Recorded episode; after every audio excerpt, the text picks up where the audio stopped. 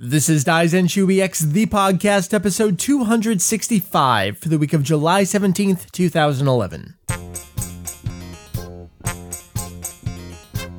Hello, hey, and yo. Welcome to Daizenshuu EX, the podcast, an extension of the all-encompassing Dragon Ball fan site. Daizenshuu EX. We cover anything and everything Dragon Ball in hopes of enlightening and a little bit of entertaining. We have a fun-filled, information-filled episode for you this week. Joining me across from me here in our lovely, let's call it a recording studio. Meri, welcome. Hi, good to be here in the basement.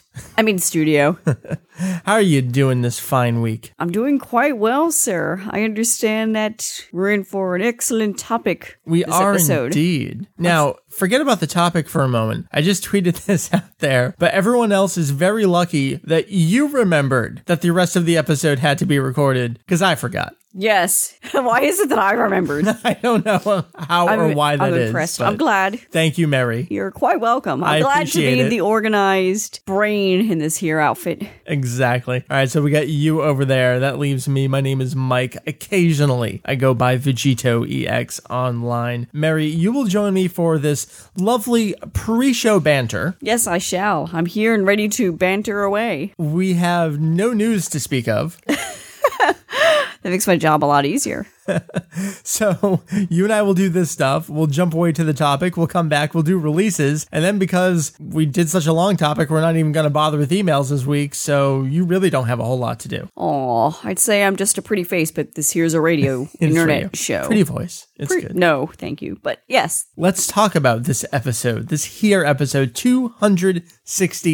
265. Meri, after we conclude, this is the pre-show stuffage. As this concludes, you will step away for a little bit. You It's a will lot of it. return. Oh, it's a lot of it. You will return later.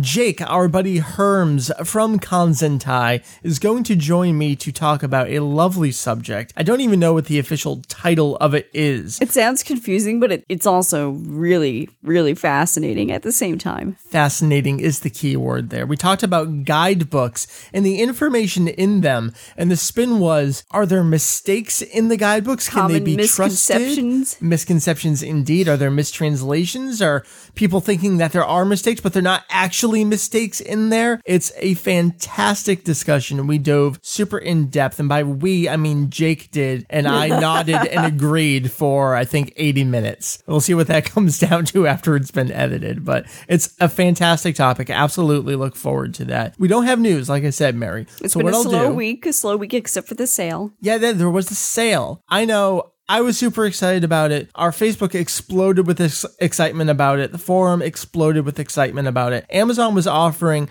something like 40% off on a lot of Funimation stuff. Dragon Box sets were down to $23.99. Oh, when you think about that compared to what the Japanese spent on it when it first came out years ago, it's Not- criminal. Not even that. Our buddy Tanuki is always looking for these great comparisons with the past. He tweeted out there the price of a single Dragon Box set from the sale is less than what we paid for 10 years ago for a three episode DVD from Funimation. oh my god, that's incredible. And compare the quality of the two Yeah. releases. Insanity. oh, what a difference 10 years makes. If you missed out on this sale, you are a horrible individual.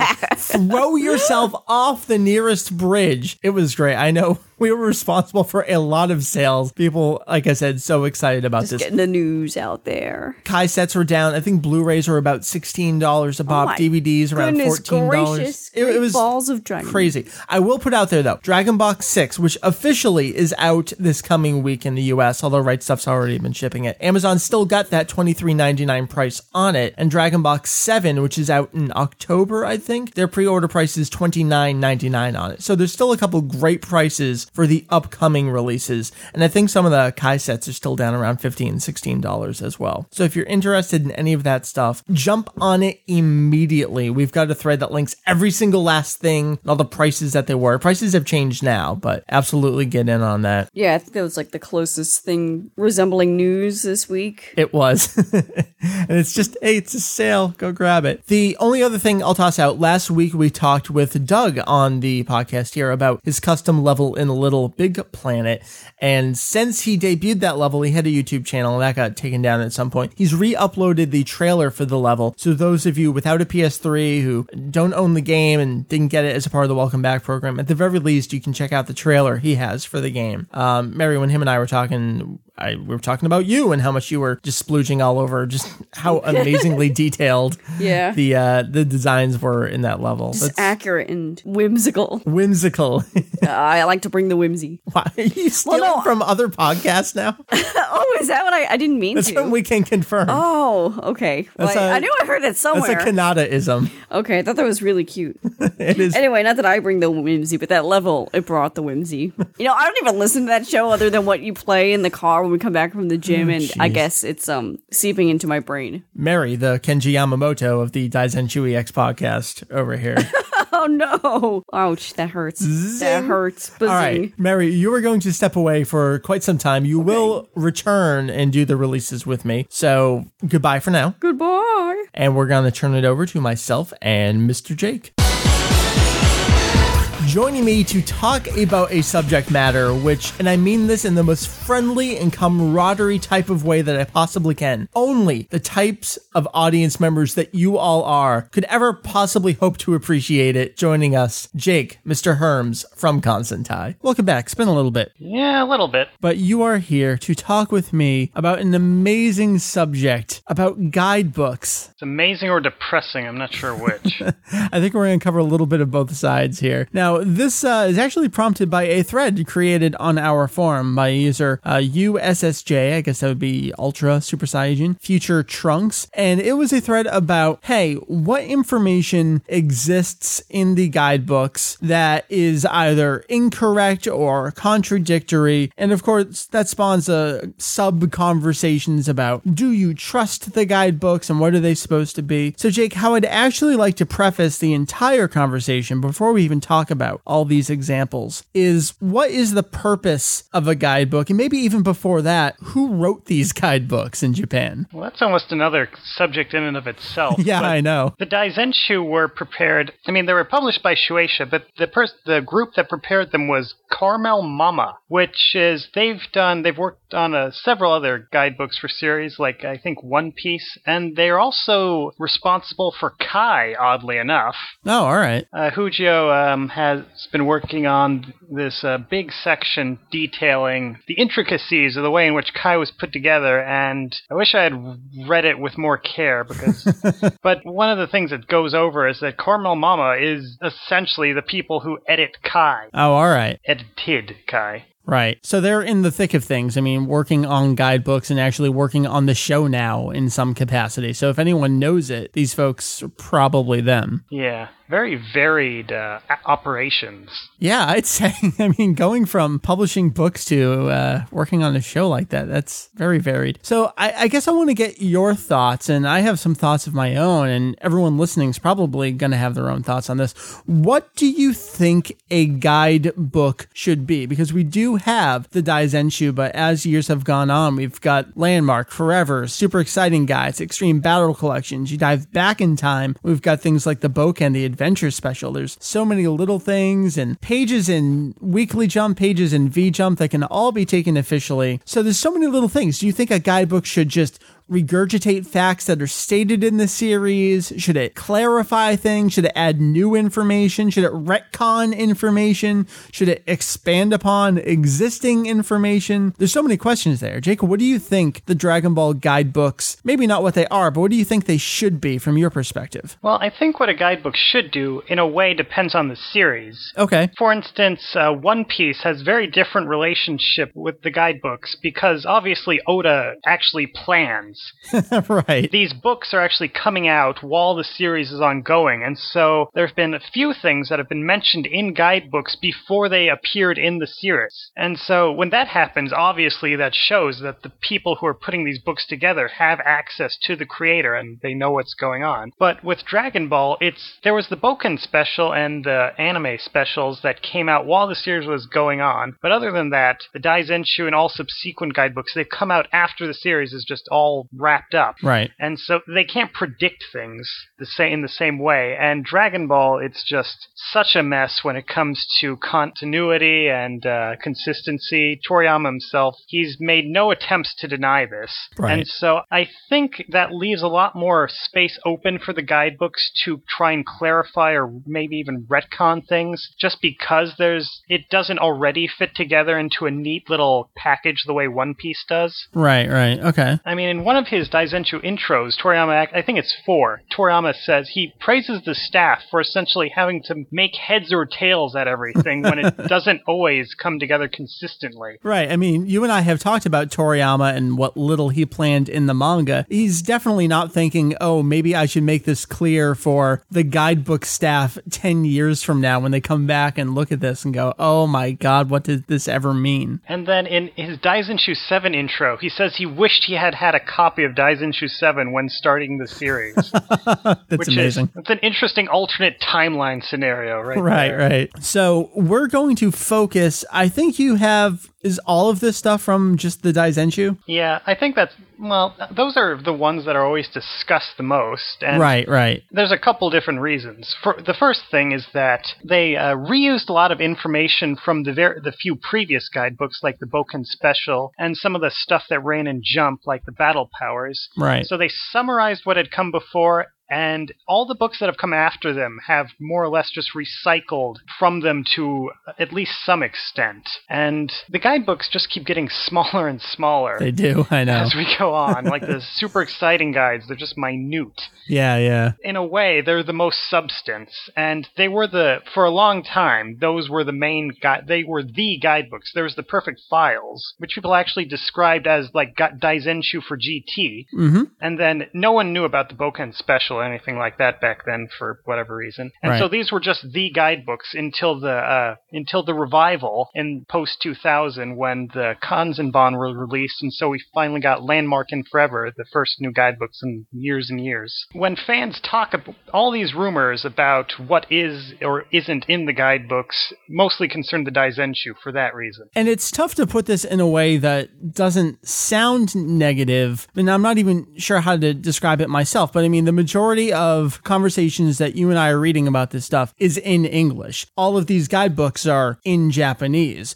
So there's this huge disconnect between the entire audience that's talking about them in English and what small portion of them can actually refer to the original Japanese source material. So, so many things get lost along the way. That seems like it's the reason why you and I are having this conversation right here on this podcast to begin with, because of what people think may be mistakes and aren't actually mistakes in there. But then there are mistakes that are in there that people don't even talk about in the first place. Yeah, tricky subject. It is. So I guess uh, you've broken things down by Daizenshu, so this is pretty nice. You actually have one for Daizenshu number one, which is mostly just pictures. Yes. And this is, as far as I know, the only mistake in the book, which is image number 167, which is a picture of third form Frieza, but in the index they call it second form Frieza. Uh, toss out the entire book. Yeah.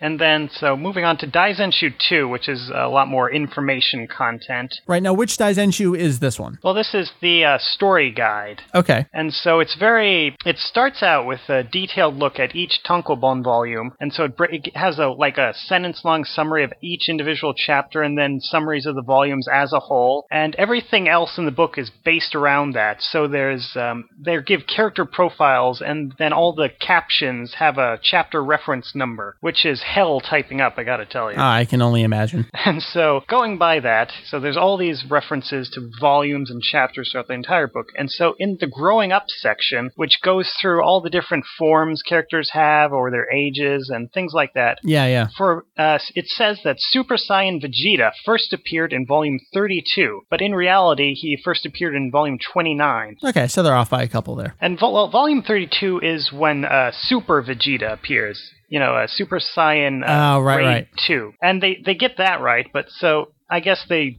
just weren't paying attention and listed the same number twice or something. Sure, it's a careless little mistake. Yeah, and similarly for Krillin and Yamcha's end of series character designs 10 years later, it says they debuted in chapter 508 instead of 518. Okay. And then for on the sub character section, it says Kaioshin first appeared in volume 39 when in reality it was 37. Yeah, that would be way too late. Yeah, and then for this is sort of debatable, but for the it has a list of all the fights throughout the series, and there's some which are debatably missing, like Raditz versus the Farmer or Tenshinhan versus Cell. But I'm not sure if they just forgot about them or if they didn't consider those fights. Right, because the Tenshin Han thing is mostly just using an attack to hold him down. And is there a threshold for what is considered a fight for things like the farmer? Yeah, I mean, Cell doesn't even do anything to Tenshinhan. It's all Right. self-inflicted. He's trying to get away. But it has Raditz versus the Farmer, but then it has uh, Goku versus the Fish. So you ask, which of these is Yeah.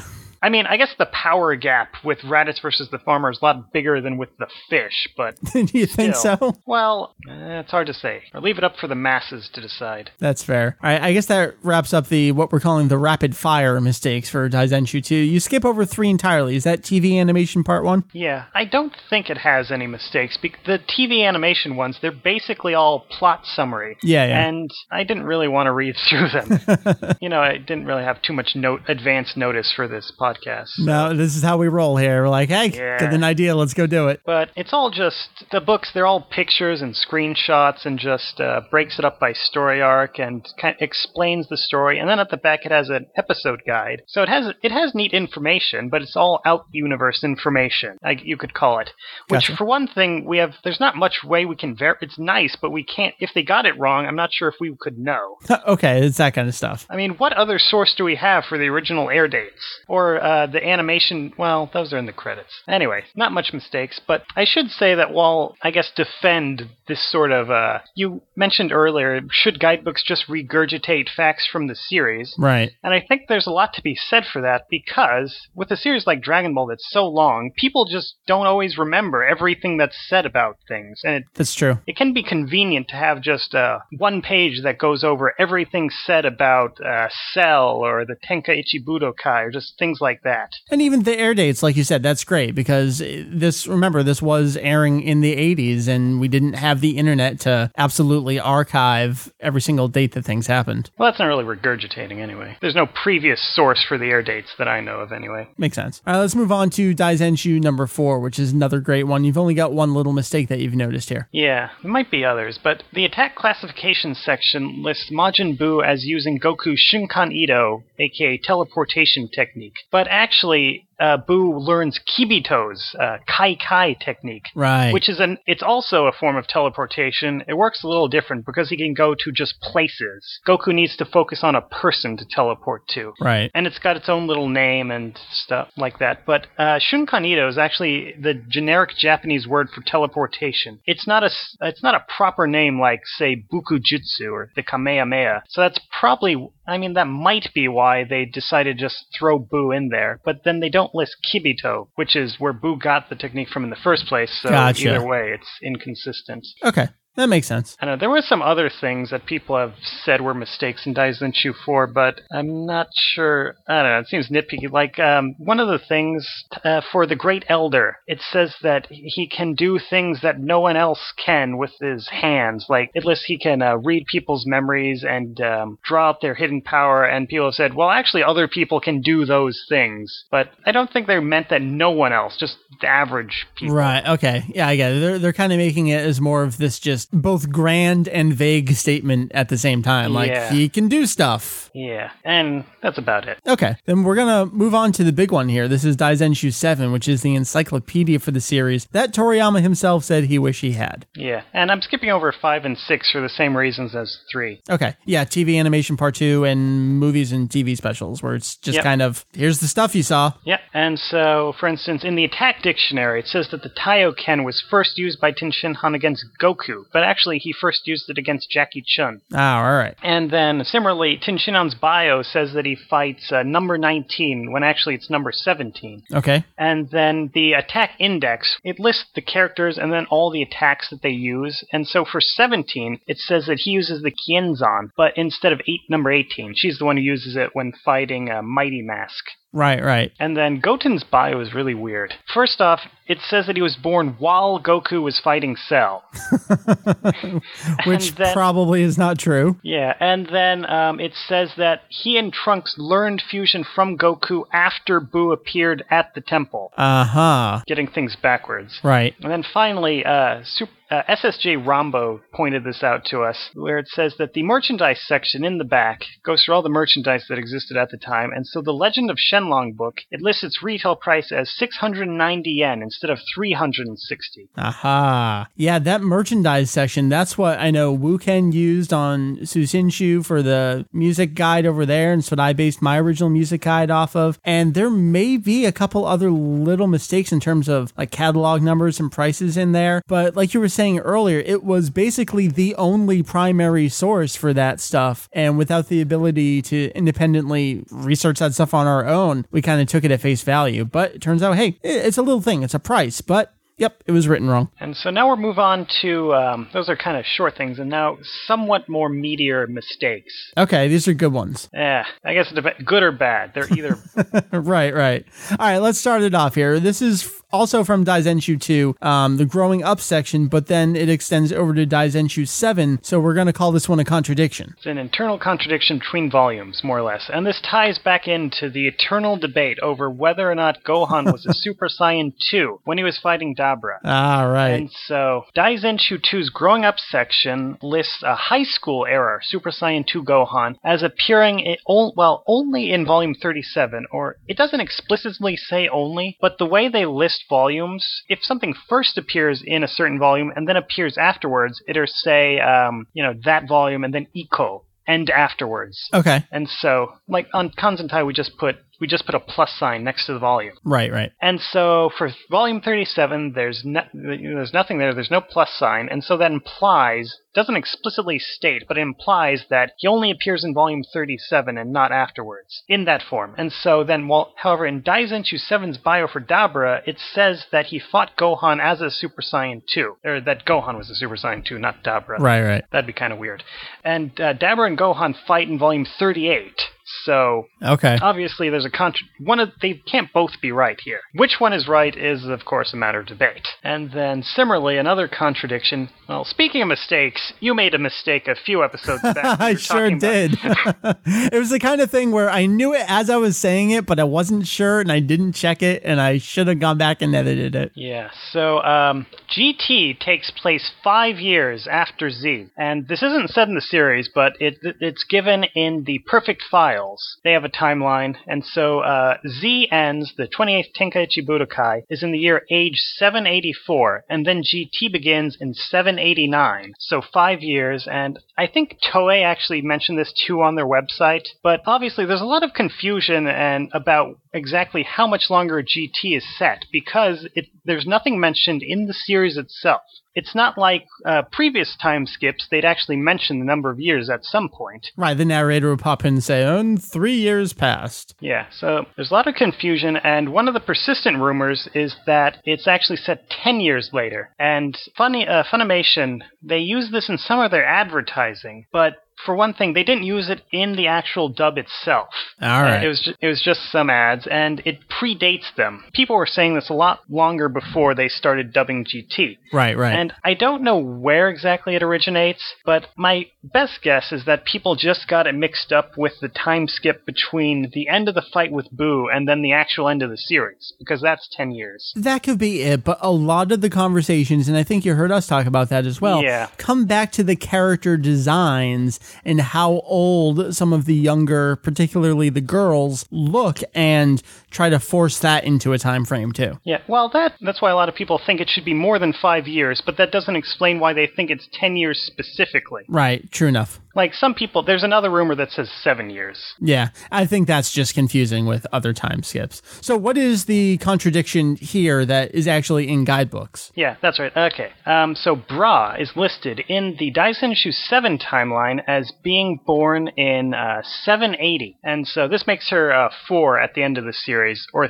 3, depending on when her exact birthday is, which we Right. don't really know. And then in this exact same book, later in Daizenshu 7's character dictionary, it says she was born in 778, two years earlier. And so this uh, changes her age in relation to Pan. Right. So either either she's a year older or younger. Okay. Uh, the, in the GT Perfect files, they went with 780, presumably because well they have a timeline and it's based pretty directly off of Daizenshu 7's timeline. Right. So it seems I don't think they made an actual choice about which one they preferred. They probably just got it from the timeline and didn't really think further. But we do have two sources for 780, so as opposed to one for 778. So it's Yeah, yeah, I guess that's the one I lean to more as official, but sure. it's all up in the air, kind of. And there's a lot more we could say about ages and wh- how appropriate those ages might or might not be, but Right. we're just, just talking about contradictions for the time being, anyway. Does that um take care of the GT stuff there? Yep. Okay. So, uh, going back to the Daizenshu 7 timeline, it's got a few uh, mistakes it makes on just when things happen or the space between events. And so, for instance, it says that uh, Goku meets Yamcha on September 6th. 749, and then that he defeats Yamcha on September 9th. September 9th, I should say, is the same day it has them meet the Rabbit Gang and then Pilaf and Shenlong, all that stuff. It's all on September 9th. Well, that definitely can't happen then. Yeah, and so if you were in the series, Goku fights Yamcha the first time. He loses because he's hungry, but then Bulma wakes up, so Yamcha goes away. And then that night, Yamcha he comes again and he tries to get the Dragon Balls. He learns about them, tries to steal them. Then he's driven off again by Bulma. And then the next day he attacks, but Goku has a full stomach this time, so he just easily beats him. And so obviously, if that's the next day and they meet on the sixth, then that should be the seventh. Right. Okay. And so then all the other stuff, that's on the ninth. And it's kind of debatable how appropriate it is. That still leaves a lot of stuff on one day. Yeah, yeah, it does. But there's no explicit break in any of the story. I mean, from the Rabbit Gang onwards, it's there's nothing like uh, eight days later or whatever, Right. which they had had up to that point. So it's kind of it seems like a lot, but it's not exactly a contradiction. It depends on what you feels appropriate, I guess. I see what you mean. All right. getting pretty vague here. Okay, so, and then next up we have uh, the length that Goku stays dead. And this is something Greg Warner, um, who I'm uh, legally obliged to mention every time I'm on the podcast. I know it's great. We love taking these. I'm going to call them friendly pot shots at old Greg because I mean it was a time we've talked about it. Japanese was rough, but he was putting out such amazing content that it made up for what few little problems there were. yeah, and I'm go- we're going to be taking pot shots at me later on. so Which is yeah, it makes up it for it too. works out, hopefully. But so he had a translation of the Daizenshu 7 timeline on his website, and this was copied by everyone. Yeah, It sure was. So in the present day, you still see the mistakes that the few mistakes, it's mostly accurate, but the few mistakes he made have persisted to this day because everyone just copied him. And so this is where we get uh, AD being the unit of the years they use rather than age Right. and some other stuff. And so this is uh, one of the things he said. He, he inserted this as a comment where um, with the, the Daizenshu it says that Goku dies on, let's see, October 12th. Okay, so he dies on yeah, that's right. He dies on October 12th and then he comes back to life November 3rd. So that's more than a year. Right. And so Greg said that this was a plot hole because the Dragon Balls can't revive people who have been dead for more than a year. However, I guess this gets into stuff that's supposed to be a mistake but isn't, but it's kind of a myth that uh, among fans that the Dragon Balls can't revive people who are dead more than a year. Or at least it's not quite as supported as people think it is. Right, right. I think we were talking about this maybe last manga review that that's going to be a topic that we have to do the actual rules of the Dragon Balls. Yeah, and so the only only time a year uh, time limit is mentioned is when they're trying to revive everyone killed by Frieza and trying to get the people on Kaio's planet revived and all that. And so Kaio asks if they could wish to revive everyone that, say, Vegeta killed. And so the God of Earth, he says that they could do that, but in Vegeta's case, they'd be limited to all the people they killed within the last year. And so implying that it only applies to large numbers of people. Right, and we've had restrictions on wishes before, like the dragon of Planet Namek himself saying, I can only do one at a time. So there are these little restrictions. It's not that he can't bring back people at all, he can just do one at a time. Yeah. And then, immediately after hearing this, Kaio asked Tenshinhan and the others that he, he asked them to stay dead an additional year so that they can use the Dragon Balls this time to make this wish instead. Right. I mean, to revive everyone Frieza killed. And so, if the one year time limit applied just to everyone, then he'd essentially be asking them to stay, Stay dead, dead. forever. Right, right. Which doesn't make much sense. So, probably the one year thing, it only applies to groups. okay. Anyway, however, this is a real mistake, but not for that reason. All right. The reason this is a mistake is that if you read the manga, Goku actually spends less than a year dead. Ah, Rather than yes. I mean, they actually specify this. They, the narrator says that he spends six months running the Serpent Road to reach Kaio's, Right. and then when he reaches Kaio's, Kaio's says that they have 158 days left. Right. So this gives you 11 months and 8 days, Mhm. less than a year. And you could argue, like, when the narrator says 6 months, maybe he doesn't mean exactly 6 months, maybe it's uh, 6, you know, Six and a half. Sure. However, they actually explicitly mention that the Saiyans are arriving a full month ahead of time, Right, right. and they were expecting them to come in a year. So it's pretty much it's all right there in the series. So in the series, we have them, even with vague comments from narrator, we know that they're arriving sooner than the expected year, which brings it to that 11 month time period. Goku obviously comes back to life during some time in that 11th month because he has to. He has to go back. We see him come back. Yet here we have the guidebook saying that it was more than one year. Exactly. Okay. And um, there might be a reason for this, which uh, Triple Roch on the forums, and she has her own site, she mentioned that actually the time frame works if you reverse the dates, so that instead you say that Goku died on November November 3rd, 3rd. and then was Ah. revived on October 12th the previous year. Okay. So maybe they got them mixed up. However, this is complicated by the fact that if you use the November 3rd date I was going to say, the- isn't there an entire other timeline that would somehow substantiate these dates somewhere? Yeah, um, if you okay, if you use November third as the date that uh, Vegeta and Nappa reach Earth, then using the time frames that are all set in the series, it's all pretty much laid out. You actually get that um, Goku and Frieza would fight on December twenty fourth. Which is right. So New Year's Eve, which well, there's nothing said in the series of itself. It's right by the But- guidebooks. Yeah, it's right by the guidebooks. But also, before that, there was this comic that Ah. Toriyama drew at the time. It was a Christmas issue, and so he drew this little, uh, four, I think it's four panels, and Yep. it just shows all the characters uh, goofing off, essentially. It's set during the uh, Goku and Frieza's fight, but it shows everyone, uh, go- all the other characters goofing off, celebrating Christmas. So, um, like Kame Sennin on Earth, he's wearing a Santa suit and he's asleep, and uh, uh, Lunch is off searching for Tenshinhan, which is, if you count this as part of the con- uh, continuity, it'd be her last appearance. Right. And uh, Bulma's playing video games inside her little hole, wherever the heck she is on Namek. And she's got a little Christmas tree, and uh, everyone on Kaio's is playing hide and seek.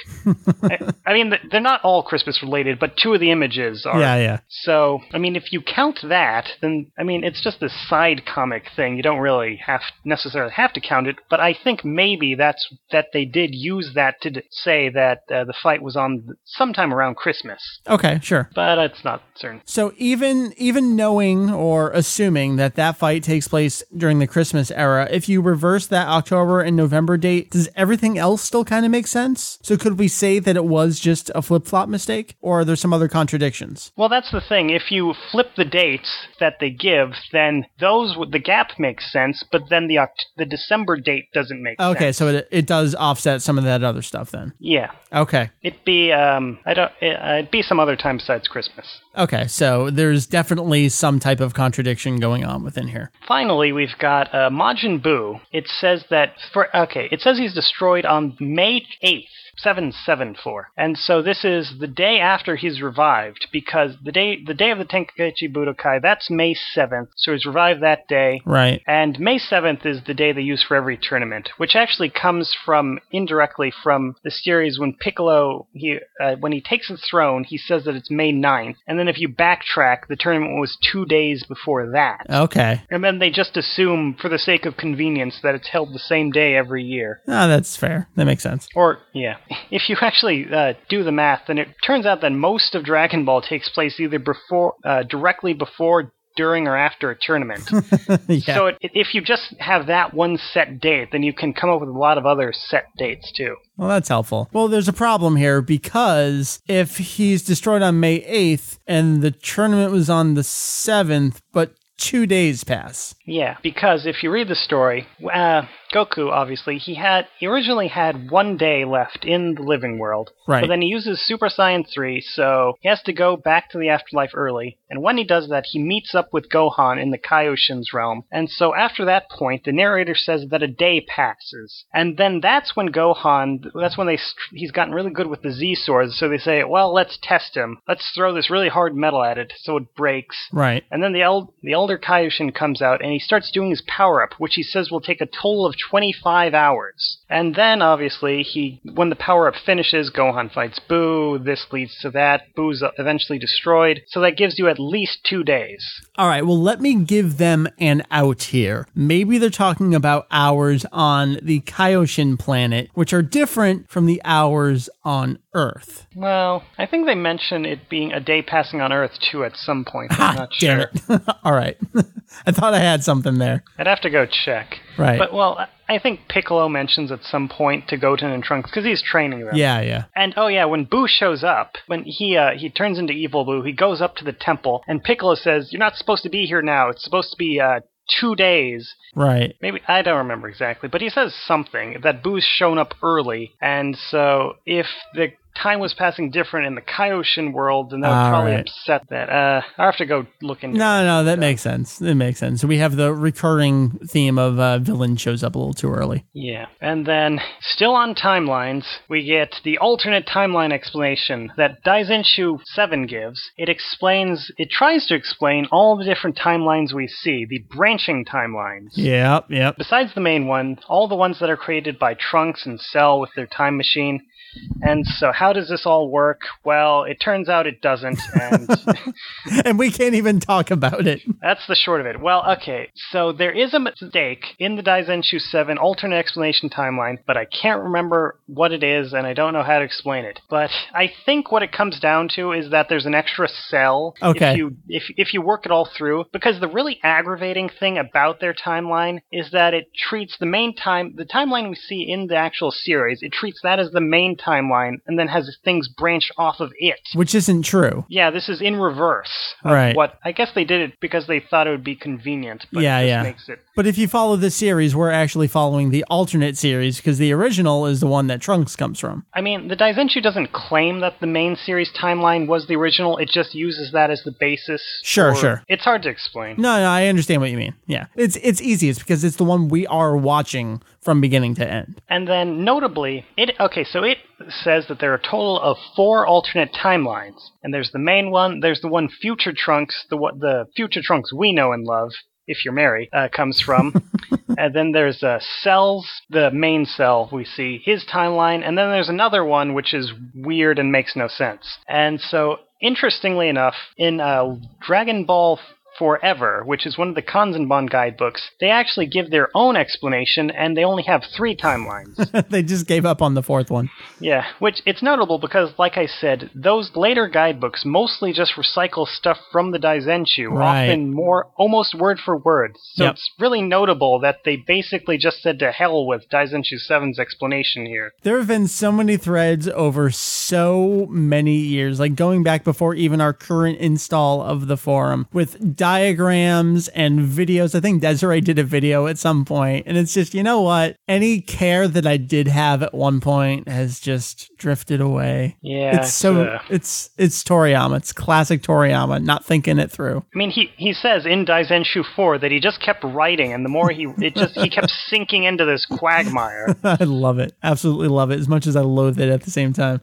All right, so let's move over to Daizenshu 4. You've got sections on the gods here. Yeah, this is kind of interesting because Daizenshu 4 it has the racial sections, so Right, right. Saiyans, Namekians, and uh, what this is an exact. It gets kind of abstract. So it really a- does. Like with the monsters and stuff. Yeah, and there's Frieza and his henchmen. So it's more like races and groups, Yeah, I guess yeah. you would say. Babidi and his guys. And so one of them is the gods, all the gods we see. And so it gives us little explanation the, how this works with the gods of each planet, the Kaio, the Kaioshin. And it says that if someone's good enough, they could be promoted to a higher position, or there could be transfers of pos- positions. Like, I guess every few years, they the North Kaio switches with the South just for the fun of it, I guess. Gotcha. I guess that's what they're implying. And so, notably, this is, uh, like I said before, the guidebook, later guidebooks repeat stuff. And so the super exciting guides, they repeat, they basically copy this section, and everything's the same, almost word for word, except this sentence isn't there. And I think the reason why is because in the super exciting guide, this is mm-hmm. when Toriyama explains about how the Kaio and Kaioshin come from the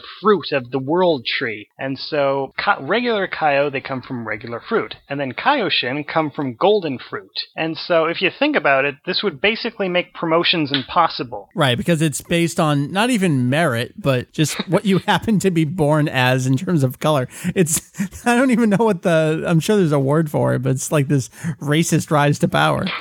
I guess. And it's also based on lottery. So whenever someone, whenever a current Kai or Kaioshin dies, and they just draw lots to see who gets to take his place. I got you. So one dies. We've got four golden ones, so they draw straws. So even if you're golden, you're not guaranteed a position. Yeah, It's awesome. very strange. And so that's kind of interesting because their old information was just replaced by new stuff we got from Toriyama himself. And I guess that even brings it into we we're talking about those side conversations before. What do you want out of a guidebook? We didn't even talk about how authoritative do you take which information from which source. And by source, I mean, well, Toriyama himself is the one saying this. So do you put this above other stuff because it's Toriyama? And that's all personal choice. Yeah, and it gets complicated because, well, some people might say, and I'd agree with this for the most part, that Toriyama, he wrote the series, so whatever he says, we have to go with. Yep. But it gets weird because he says, for instance, that new Kaio are chosen when an old one dies. But in the series, we see North Kaio die, Right. and nothing apparently happens. You could kind of try and shoehorn it in because we see in the Cell arc that Kai- Goku goes to visit Kaio and he wakes him up and he says, "Hey, don't you know all the terrible things happening on Earth?" And Kaio says, you know, I don't have time to just watch you all the time. Right, There's right. more. I've got more important things to do." Like but of course, he was napping. But yeah, and but then in the Boo arc, Kaio just watches Goku all the time. That's all he does because he's so damn So, entertaining. Has he been fired or what? I don't know. It is a great It's not, question. not explicit, but it's kind of interesting to ask what's going on. and branching off of that, I mean, several Kaioshin are uh, completely killed off by Boo, and it doesn't seem like any of them are ever replaced. Yeah, and it does say that the golden fruit is rare, so. uh, All right, maybe- so at least there's an, a little bit of an out there for them. And you could also go back to our Kaio that we know. I mean, it doesn't seem like being dead really affects what he does. Not that he was doing anything to begin with, so being dead doesn't seem to hamper his style at all. No.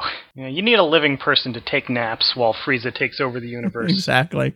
All right, so we're going to move away from what we consider mistakes in the guidebooks themselves. And this gets into the really fun stuff. These are the supposed mistakes that are in the guidebooks that either don't exist or exist in some other fashion or just mistranslations along the way. And here's where you get to make fun of yourself a little bit. Yay! So, I've been doing translations of the Daizenshu for Kanzentai for years now, off and on, very sporadic. I think it was three years ago at this point that we put up the more or less complete translations of Daizenshu 2. Right. And so, unfortunately, there's a couple of typos or other mistakes I made that people have logically assumed were in the books themselves. And so, I guess the most famous of these, not quite sure how this got famous, but is this idea that the Daizenshu say that Recoome killed Gohan. This is an exaggeration, but what this comes from is how in okay, so the actual Daizenshu it says that um, Um, it has the attack guide and it talks about Recoome's eraser gun. And so it says that it's uh, supposed,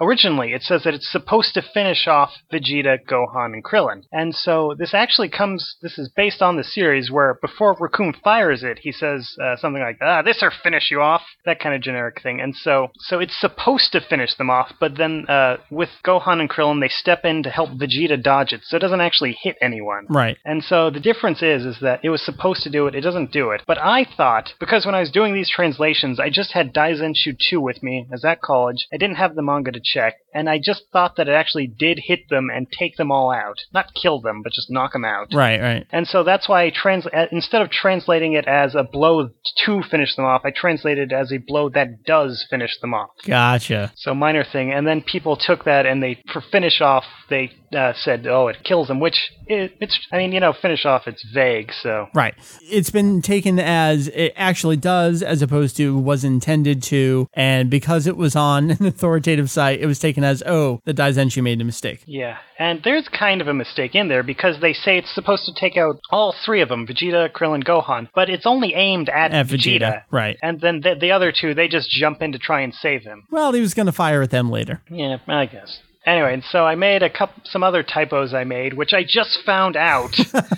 I love it. I had no clue about these until I had, I found out about the Recoome thing a while back, and I haven't done anything because I can't be bothered. But I just Love- found out. so about- as of this recording, it's actually still there on the site. yeah, or get Hujio to do it. That's fantastic, Jake. I mean, Hujio's been really busy with stuff, so I haven't had much time to talk with him on Skype. So. Gotcha. And I've had some crazy things, and it's all been very weird. But anyway, eventually, sometime before the end of the world, we will be fixing these mistakes. All right. Good to hear. Okay, so anyway, the other things, typos I made for uh, the growing up section, it says, uh, in the original book, it says that Goku, his adult form, it's from volumes 14 to 42. So in other words, 14 till the end, End of the series. Yep. And so instead of 42, I put 22, which is like midway through the Namek arc. Right, which doesn't make any sense. So, and then the other thing is that for Vegito, it originally says that he just appears in 42. Which, this is the whole plus thing again. Right. With the plus sign eco and just signifying um, the volumes afterwards. Right. And so I accidentally put a plus sign next to 42, implying that Vegito appears in 42 and later volumes, which there aren't, of course. Right. Moving on, still in volume, uh, still in Daizenshu 2. Later on in the, or earlier in the attack guide, it's talking about the Super Kamehameha, and originally describes it. It's kind of hard to explain. It's one of these sentences that it works in Japanese, but it's really awkward when you try and just directly translate it into English. Yeah, sure. But basically, it's saying that the Super Kamehameha, it's an improved version of the Kamehameha, and the Kamehameha destroys the moon, which of course we see in the series Right. with uh, Kame-Sennin blowing up the moon. But uh, what I ended up coming out with is it says an extra strength version of the Kamehameha, which shatters even the moon. I see. So the description at the end sounds like it's talking about the object at the beginning, but it's actually talking about just the regular version. Yeah, so obviously Goku didn't destroy the moon because the moon, well, actually the moon would have been there at that point, but Right. So the Super Kamehameha doesn't destroy the moon, and Daizenshu doesn't say it does, but it sounded like it says it does because of me. Okay. And so now we get back to Greg Warner. It's kind of interesting. This is a mistake that I've noticed, but I've never seen anyone else point out. Oh, okay. I don't know. Seems so obvious, but anyway, so the Daiz- his translation of the Daizenshu 7 timeline again, it describes Okay, the original timeline, it talks about when the rainy season begins in Namu's village. And this comes from, in the series, Namu, he has a flashback, uh, Kame-sen's reading his mind. Right, right. And so, about his village is suffering from drought and they need water, and it won't rain for two more months. And so, logically, then, they list it, the rain starting uh, two months after whenever that would be. So, if it was May, I guess it would be September. Or, no, no, that would be July. July, right. Whatever. Probably should have listed this here, but anyway, it's uh, so it lists the rain starting, and it's based on that thing. But he said, uh, Greg, it, all of this is correct, but then he says Namu's village on Namek, All right. which is kind of weird. I guess may uh, must have been late at night. Yeah. So It happens. and then an- I, I'm not, another thing you hear a lot about is uh, people saying that the Daizenshu claim Tenshinhan can use the Kaioken, and it doesn't say that anywhere that I've seen. I mean, I've checked all the relevant points. So. Mhm. Do you think at some point someone saw Taiyoken, thought that was supposed to be Kaioken, and it just went from there? It could be. The other thing, I'm not I couldn't really verify this, but I think I remember hearing that the French translation of Daizenshu 7 got that wrong, and so that's where the idea comes from. Oh, okay. Not sure. And that's an interesting point to make is that France got Daizenshu. Was it 1 and 7 they got? Yeah, that's kind of the standard setup, I think. There's a lot of countries that have one, and uh, maybe France is the only one with seven, actually. It's the only one I'm aware of. Yeah, yeah. Yeah, but a lot of, I mean, a lot of countries only get Daizenshu 1. Well, it's And so easy. Yeah, makes sense. And so it seems that the U.S. has become another one of those countries, and Yep, we're finally there as of a couple of years ago. doesn't seem that Viz has any plans to put out the others. Ah, such a shame. All right, well, let's stick with France here for a little bit. Another one in Daizenshu 7. Right. So I guess this wouldn't, if this were true, it wouldn't exactly be a mistake, but it would, it would be really silly. And so this was brought to my attention by Dayspring on the forums, who is uh, he's in Canada. He's got so he knows French. He has the French version, and he was complaining about how it claimed that uh, in the item dictionary it has an entry on the capsules that the androids are stored in, and the French translation says that when you cut the cord, the pipe that connects them, that it turns the android inside evil. And so Dayspring thought that this was supposed to be an explanation about why the androids in the future are evil and the ones in the present aren't so bad. Oh, all right. And so, you know, when I heard this, it's like, what the heck is he talking about? And so I went and I looked at the Japanese version, and the Japanese version, what it says is that when the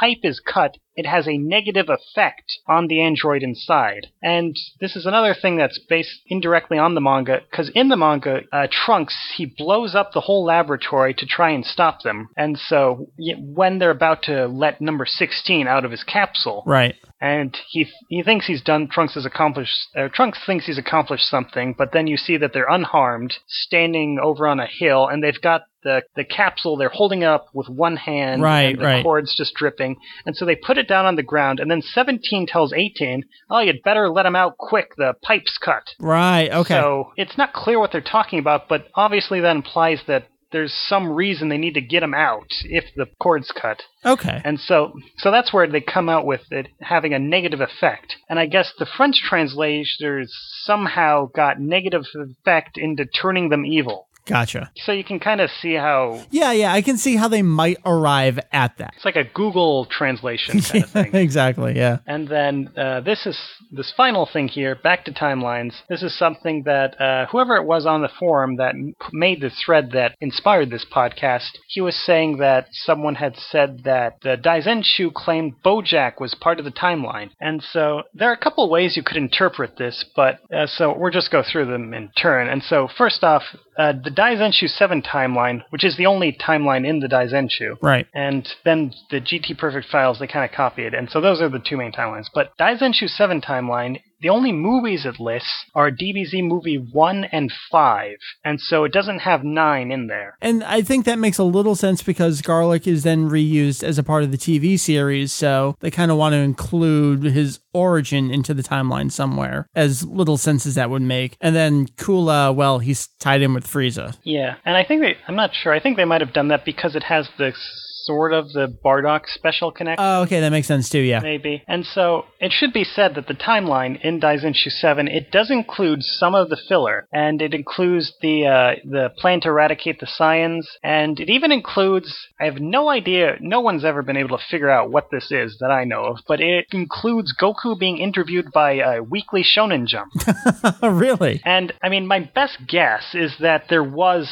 You see these, some sort of uh, interview type thing that they printed in Shonen Jump when the series was going on. Yeah, you see yeah. these things sometimes, you know, just in character, Right, just right. answering questions. Fun little like, side things. like there's a one of the Yu Yu Hakusho guidebooks has something like this where pe- the characters just answer questions as the characters, as opposed to the, author just giving the information. Right. Kind of neat. And so I think there's something like that, and it would have, I guess, been around whatever point in the timeline it what they included it. Gotcha. And so the point I guess I'm trying to make is that when they were making this timeline, they weren't really concerned with what fans would consider canon. By including something in the timeline, I don't think they're just trying to say that this is part of the main continuity. right. They're just saying this is when it would take place. Yeah, it's just associated with this time, this date. Right, right. Like with DBZ Movie 1, they placed that before Raditz shows up the same year because if it happened, that's when it would have to happen. It's not going to happen in the Boo arc or uh, 300 years before the series or anything like that. There's an obvious point in which it would have to happen. Not that it can, but if it were to, right, this is when they're going to put it. And that brings us to Daizenshu 6, which has not exactly a timeline, but it's the movie Daizenshu, and at the start of each section of it has sections for each of the movies. Right. And at the start, it has this little thing where it says approximately when the movie would take place. Okay. So, but it's not. It doesn't have years or specific dates. It's just between events. All right. So, um, trying to think offhand. I think for uh, DBZ Movie One, for instance, it says that it took place between the 23rd Tenkaichi Budokai and then Raditz's arrival. Of course it would. Right. Yeah, I mean, obviously, and it's all stuff like that. It's just like Okay. things like um like movie 12 it goku mentions it actually gives little explanations goku mentions boo Right, it he mentions Boo, after, sure. and uh, says yeah, you're the first person besides boo i've had to transform into a super saiyan 3 to fight and so obviously that would have to take place after goku fights boo as a super saiyan 3 and then go but vegeta's still dead so it should have to happen before he's brought back to life during the final fight with boo and so that's what they say and they they say things like this and then they but they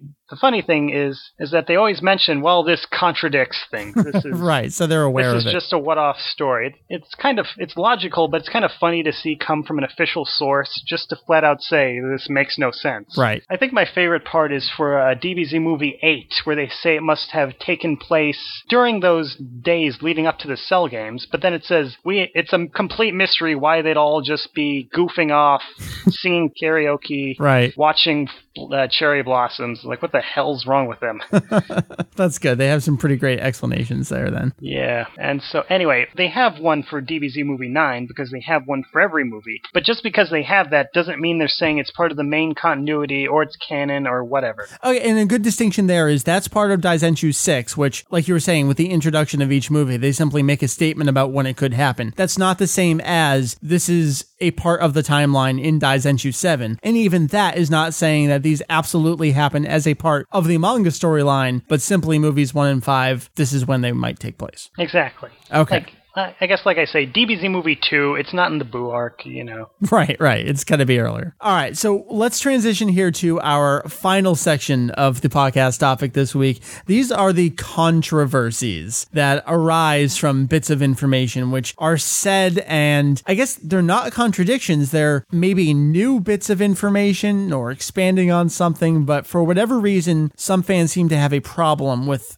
these new tidbits. Exactly. And so we've got only two things here, but they're pretty major, I'd say. Oh yeah, you see definitely this first one, lots of places. And when you and I were talking about what we might cover here, I was saying I think a lot of the English speaking fans may have first seen this tidbit. And I forget what game it is. Maybe it was Meteor. It was one of the sparking games that had character profiles. I think it was I think Meteor. it was Neo. Was it Neo? know. I think it was one of the sequels, anyway. Okay, yeah, it definitely wasn't the first one. That says that Tenshinhan is is he alien? Well, for a few important distinctions is first off, it says he's descended from aliens. Right. So it's not like with Goku or Piccolo where they actually fell in from the sky in a spaceship and just forgot they were aliens. It's saying that, well, let's take this back to where it originated. Sure, This- sure. As far as I know, the first place this was ever said was Daizenshu 4. And so, as mentioned earlier, it has the racial section, and so Earthlings is one of them. And so it goes, sometimes it talks about the special abilities of specific Earthlings Earthlings, and one of them's Tenshinhan. And it says that he's descended from an alien race known as the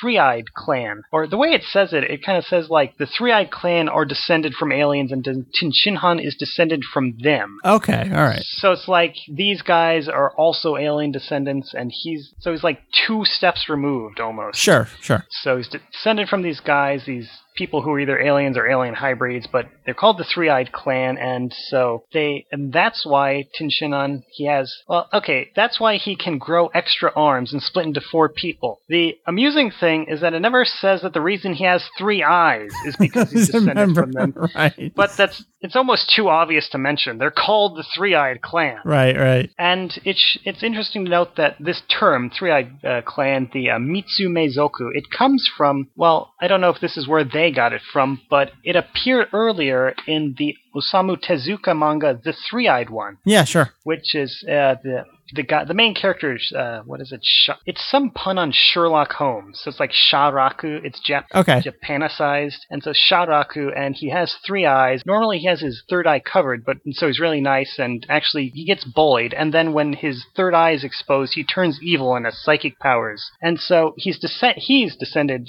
in the story from the three-eyed clan, but they're actually not aliens as far as I know. They're just an ancient Earth race. So I don't know if uh, this is intended as a reference to the three-eyed one. It was one of Tor- uh, of Tezuka's more popular works Yeah, yeah. it ki- kind of revived his reputation in the 70s. And Toriyama has said he's uh, Tezuka is one of his influences, but I don't think he's ever mentioned the three-eyed one specifically. Okay. The thing about Tenshinhan's ancestry appears first in Daizenshu 4, then in Daizenshu 7, and then um, I can't remember chronologically when the when did uh well the next point would have been the dragon books for the Japanese dragon boxes. Okay, and that was 03. Yeah, and then the Sparking game would have come out. Neo was 2006. Yeah, so, and then I think that's been the last point it was mentioned, not counting the English translations of that game or the Dragon books. Right, right. It's never been mentioned as a bit of information that's come from Toriyama. That's not specifically, Okay. which we do have a lot of things in the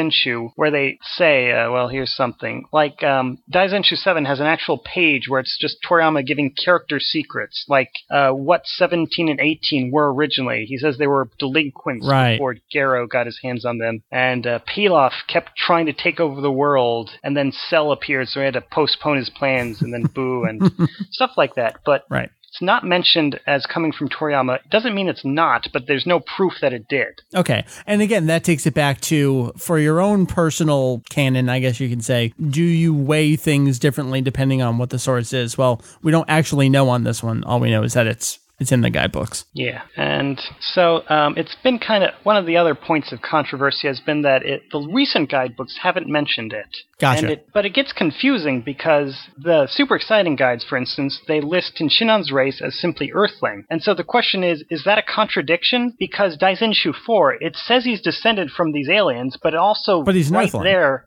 Yeah, so he's he's still an Earthling, despite he but he just has really distant ancestry. It's so so. Does the fact that they don't mention it contradict it, or it's like at what point does it have to be? do they have to keep repeating this forever for it to be valid? Does it expire, or I don't know? And even going back to an earlier point you made is that the guidebooks have, I mean, the Daizenshu were seven volumes expanded to 10. We've been getting a, a couple more over the years, but they're always in sets of two and they're really tiny. So they're not going to include every bit of information that has existed up till that point. So maybe this is just one of those, well, they didn't put it in there because there's only so many pages. Yeah, so it's it's hard to say either way. All right. Well, let's wrap it up with absolutely our most favorite subject of all time here at Daizenshu EX, and that's battle powers. Jake, I dare you, keep me awake. Well, it's kind of funny. I think I purposely put these last just out of spite. Right. But whenever you hear people mention the Daizenshu, it seems like 99% of the time it's about battle powers. I know it's so funny. We- We've talked about all these other things. I I know people who are, are listening to this conversation that care about battle powers are like, but I thought, but but but the Daizenshu, they're just battle powers, and isn't this where all the mistakes are? Yeah, and the funny thing is, there's only really two pages of the Daizenshu devoted to battle powers. It's just this thing in Daizenshu 7, which they stick in the middle of the character dictionary for some reason. right, it's just this thing hanging out there.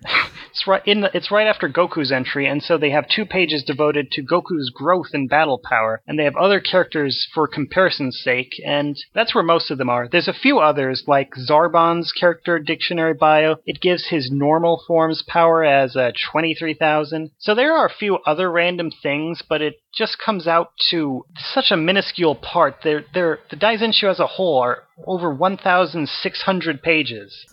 so and battle powers are two. yeah, and it's another on a related subject. Uh, Jacob on the forum, I think it was on Twitter, where he pointed out if you ty- right now here, let me try this, see if it's still applicable. Sure. Ah, here it is. If you type in VJump into Google, you know it has this this thing that jumps down and gives you suggestions. Yeah, yeah. And so the third suggestion is VJump power level list. Oh, jeez.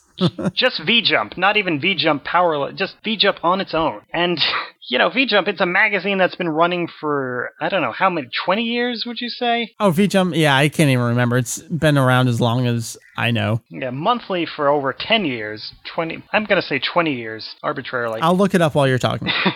okay, so it's been running all these years. All right, and it's had- 1993. So it's been a while. Yes, and it's had maybe two, two, I think maybe three issues that have had uh, power, Dragon Ball Z power levels, battle powers in them, and so. But I guess the for some reason this is what they're known for among I, the public at large. Apparently, I don't know what Google suggestions represent. Right, right. This is what people Google them for. Yeah, it's crazy that of all the stuff that VJump covers, I mean, we're talking the entirety of the Japanese video game industry. The English speaking folk looking for VJump on Google, apparently looking for Dragon Ball power levels. Yeah. Okay, this is getting even further off topic, but I think part of the reason is because of that fake scan. Oh, I know. This, there's this fake scan that um, shows uh, it. For, it collects all the a lot of it. Mostly, it's official power levels that have been given, and then it combines them. And then at the bottom, it gives the powers for Cell and Boo and those kind of guys. Super Saiyan 3 Goku, and the image itself doesn't say anything about where it's from or really anything. It just gives the numbers and the names. But somehow, it's gotten people have uh, assumed that it's from VJump for some reason, and it definitely isn't. There's really no chance it could. It doesn't look. It's No, it has no. mistake. This could be its own topic, but it short of it is it's fake or it's it's not official. I don't know if some the person made it intending to fool people, but it definitely isn't anything that's come from an official source. Right. So we can just leave it at there. It's definitely fake. Yeah. Okay. So anyway, battle powers, battle. Um. So Daizenshu. So they they have these two pages devoted to battle powers, and so a lot of these they give new ones that aren't given in the series, and these have attracted a lot of controversy. And a lot of the ones they give in Daizenshu Seven originally appeared in Weekly Jump while the series was running in this uh, little fold-out poster that they gave. Um, it was the chapter where Goku and Vegeta they have their beam struggle. Okay. And so this is where most, well, a lot of the original ones come from. The two ones that get cited a lot for complaint are Raditz, who it gives his power as 1,500, and then Nappa, who it pegs at 4,000. And so uh, some of the, the biggest complaint people have on Raditz is that in the series, Nappa says after the Saibaiman are defeated, after one of them is defeated, he says that it has a pa- battle power of 1,200, and that, well, in ori- originally he says that it rivals Vi- Raditz going only by power. It's another one of these sentences that is really awkward to say entirely in English. No, right. But I guess what he says only by power, which I think is to imply that the Saibaimen, you know, they're idiots. They can't talk. Right, right. So even if Raditz was slightly weaker, he's at least smarter than a Saibai man. Yeah, and then he says that they rival it, which is not nec- there's it's a hiteki suru, which is at another point in the series, uh, it's used to describe Videl when a rate, uh, who is it, Sharpner or whatever, Gohan's friend. He says that she's uh, she rivals Mr. Satan, but he doesn't think that Videl's as strong as Satan, just that they're uh, in the same general league. Gotcha. Okay. Although, of course, it turns out Videl is actually stronger. right, right. There's uh, no comparison at all, but So anyway, what Nappa says doesn't imply that they're dead even. So Viz, Viz's translation says that they're equal to Raditz, okay. which would, wouldn't in and of itself be a bad translation, except that people, when they see equal, they assume it means absolute mathematical equality. Right. Like, it wouldn't be a bad translation if people didn't take it too seriously. But, and then there's, to top it off, there's actually this memo that Toriyama wrote for the anime staff saying, it explains out the Saibai Man. And one of the things it says, this is actually one of the things that, the thing that infuriates me about these memos that they print in the guidebooks is that they're always too small to read clearly. I know, isn't it awful? I mean, why didn't. How hard would it be just to zoom in? One of the things you can make out is that it says Toriyama's saying they're really strong, but their their battle power is slightly inferior to Raditz. And so, anyway, the sh- all in all, I don't think the Daizenshu level is that weird. But there's other arguments you could make, like would Raditz have been hurt by the Makanko Sappo because that was 1,370 something? Right, right. Would he have been, or Gohan's attack? And they bring people say that, and I mean, it's not. There's nothing wrong with that, but I mean, personally, there's no way Toriyama's really thinking these things, these things through to that level of uh, exactitude. Right. He's we've got those comments from him that he's like, I'm just writing and especially with the timelines, he writes himself into a hole. So It's not going to be like an RPG where you know uh, this technique does uh, one Right, right. Damage. Where I forget it was one attack in that I was replacing on my Pokemon. Like this attack does 40 HP of damage every time. Absolutely. Anyway, so and then the other one, the other big one they complained about is uh, Nappa. At, he's at four thousand. So in the series, we see Goku shows up. He's at the start. His battle power is five thousand, and Nappa is really he really freaks out when he hears that. And then uh, there's the famous scene, of course. Goku he powers up. What's his power?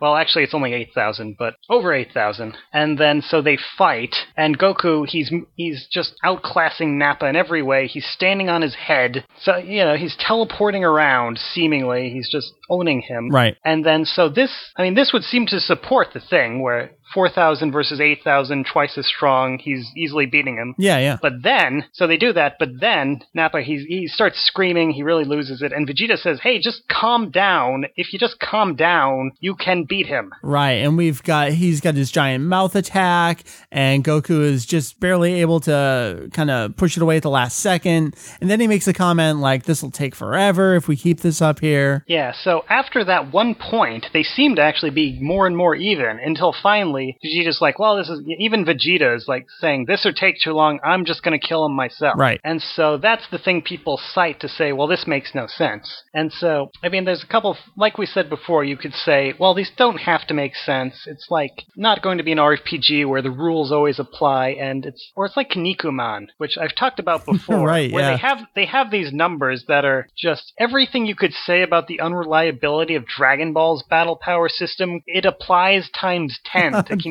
Does it really? I can only imagine what those threads are like. It's, it's well, no, well that's the thing. No one cares. Oh, okay. So it's, it's so absurd that it's gone beyond that. That's fantastic. I wish we had that. Yeah, well, I'm not too involved in Kinnikuman fandom, but I've never heard of people debating it because, well, for one thing, almost every character has an official power. Okay. So there's not a lot to debate, ab- and they never change for the most part. All right. So there's not a lot to debate. And then it is so absurd where it's uh, people have a power of a million and then they beat a guy with a power of a hundred million. And I mean, it's hard, but they do it. right, right.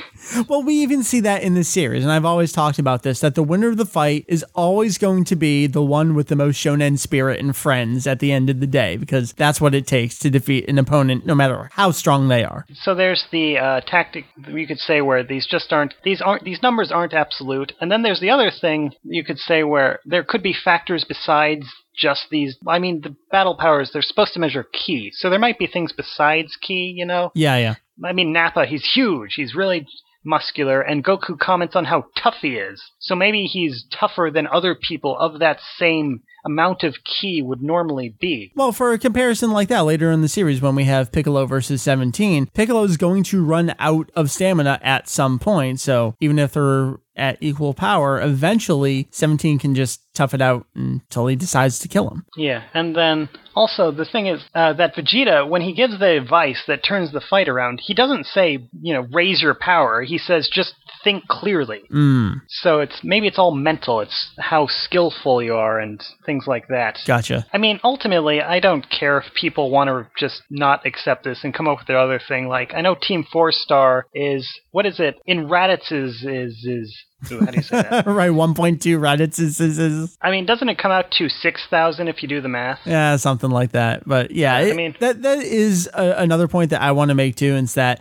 I don't think you and or I are saying that you must absolutely accept some type of battle power, whether it's written one place or said by another character one place. This is what exists. Here is the context surrounding it. Come to your own decision, but here's what it is. Yeah, and they keep using. I mean, despite all this, I don't know if, how Japanese fans react to this. I haven't really gotten into that, but I do know that they keep reusing these battle powers in video games. Okay.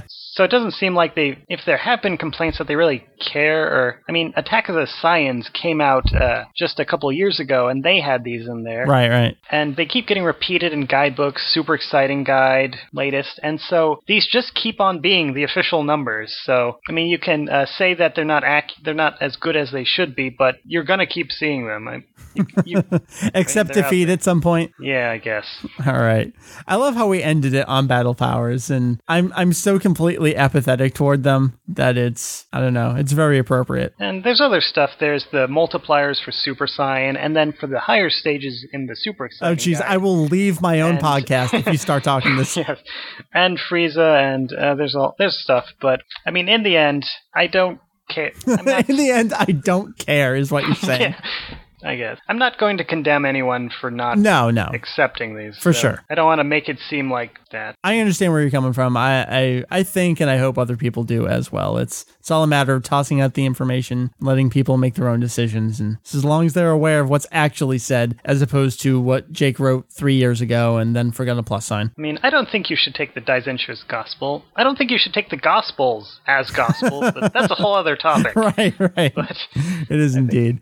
All right, Jake. I can't believe what a topic this turned into. It's one of those things where I see a great forum thread and it can absolutely work as a discussion on the topic. And I hope it's just another way that people can get the information that we've been collecting in little bits and pieces and you just go crazy and I love it. Yeah. I mean, I think the books are worth the effort. I mean, they've got mistakes, but on the whole, they're pretty good. One thing I pointed out on the thread is they're 1,600 pages. We've got, we've discussed maybe, what, 16 errors here? Right. So that's one error per 100 pages, which is a lot better than you're going to get out of Kanzentai. and most of them will just be it's the wrong chapter listed. Well, Jake, thank you very much. Is this the kind of information that you think will uh, show up as some kind of appendix to a guide somewhere down the road? Maybe. I've got a lot of stuff on my list. Uh, it's kind of piled up. I know, throw it on the list. Well, you've got plenty more years for Kanzentai. Yeah. All right, why don't you toss out a plug for it while we're Oh, at it? yeah, yeah. Duh, I'm not taking the hint, am I? okay, so Kanzentai. That's K A N N N N N K A N Z E N T A I dot com. Kanzentai dot com. For all your K A. N N N N Z E N T A I dot com. Is that it? Uh, well, there's all, yeah, something like that. All right, all right. Well, Jake, thank you very much. We'll uh, we'll definitely have you on sometime in the near future again. Sure. See you then. Returning after a period of absence, Meri, are you ready to do releases here? I, I'm out of uh, hibernation and I am ready to talk about releases, even though it's midway through July. What do we got? There's still a few things coming out. Let me get you going here. Uh, we talked about it at the very beginning of the show. Dragon Box 6 from Funimation. That's on July 19th, a Tuesday. Of course, this is the DVD 4x3 original Japanese remastering. This is covering DBZ TV episodes 210 through 250. So we are knee deep into the Majin Buu stuff. It's only one set after this. MSRP on this is $59.98, but we were talking earlier, Amazon's got the pre order price on it still because it's technically not out yet for $23.99. God. Right Stuf's got it for $44.99. So Right Stuf, if you ordered it there, you already have it, as opposed to Amazon where you're paying, uh, oh my god, about 20 bucks less over there. So Meri, we're going to take it over to July 20th, a Wednesday. All right, we've got the French edition of the Kanzenban from Glénat, volume 15 for uh, for 10.55 euros on sale for 10.02 at Amazon France. That's right. They're cruising through the manga over there too. So they're in. Julian and I were talking about this, I think, an episode or so ago. We were forgetting where in the run that is with the reduced numbers. That's got to be into the Saiyan arc at that point. Uh, coming out, this is something Julian and I were also talking about. Consistently delayed month to month to month. July 25th, now retitled something like the Mangaology of Dragon Ball. This is that unofficial Japanese book coming out. It is 2,310 yen. You can pre order it over at Amazon Japan. Maybe Julian will get it at some point in the future once it drops in price. And you know what? I'll just finish it off here. July 29th, it's a Friday. Dragon Ball Z DVD box number 10 in Germany. This is the last of the boxes they're getting from Kaze. It's based on the French video transfer. So remember, no Dragon Box stuff there. It's uh, DBZ TV episodes 277 through 291 on three discs. End of the series there, 4x3. And it is 32, 45 euros at Amazon Germany. August is going to be a jam packed month. We've got uh, the end of Kai releases in Japan, and uh, we've got the two TV specials that are coming out in Japan as well. Variety of things in August and September, into October, and then into November with video games. So it is going to be a pretty busy second half of the year. Meri, we spent so much time on the topic that was sort of like a feedback email thing because it was actually in response to a forum thread. We're just going to call it quits here. Okay, sounds like a plan. But if people do have the questions, the comments, the hopes, Right. the dreams, And aspirations. and We're always don't looking for fret- them. Don't you ever forget your aspirations. We want to know. I do want to know. what do you aspire to? Tell me, baby girl, because I need to know your aspirations. Where are they going? Going to podcast at daizex.com. That's P O D C A S T at D A I Z E X.com. You can also find us on Facebook at facebook.com slash daizex and probably a little more frequently on Twitter at twitter.com slash daizex. I think actually- at daizex, whatever. Yeah, just at DaizeX. I think I'm posting on Facebook more often than I am on Oh. Twitter. I don't know. It's it's a little of both. It's everywhere. I post places. So, Meri, um, great hustle this episode. You had uh, quite a bit of contributions. Sarcasm will get you nowhere. Again, I do have to thank you for remembering that this part needed Is that all I get credit for? be recorded I at some remember point. things. Good job. Uh, thank you again. Oh, yeah, yeah, sure. See you at some point in the near future In the house. in the house. All right. I'll be around. Okay. Uh, so for Meri across from me here, goodbye, man. Bye. See y'alls. For Julian off in Japan, and for all the fine folks that have joined us on the show week in, week out, my name is Mike VegettoEX. You can find us Daizenshu EX, www.daizex.com. That's where Daizenshu EX is. You click there, you find all the other stuff, lots of things. So again, thank you. We will see you next week for episode 266. Thanks for listening to Daizenshu EX, the podcast this week. Join us back In your ears. next week and each subsequent week for Dragon Ball Talkings. It's what we do on the internet. Enjoy. Have fun. We have fun. Yeah, we do. Hope you have fun. Dragon Ball. It's a series Dragon Ball, the other white meat. from Japan. You eat it, you slather it on some bread, a little mayonnaise. It's disgusting. we done? We are.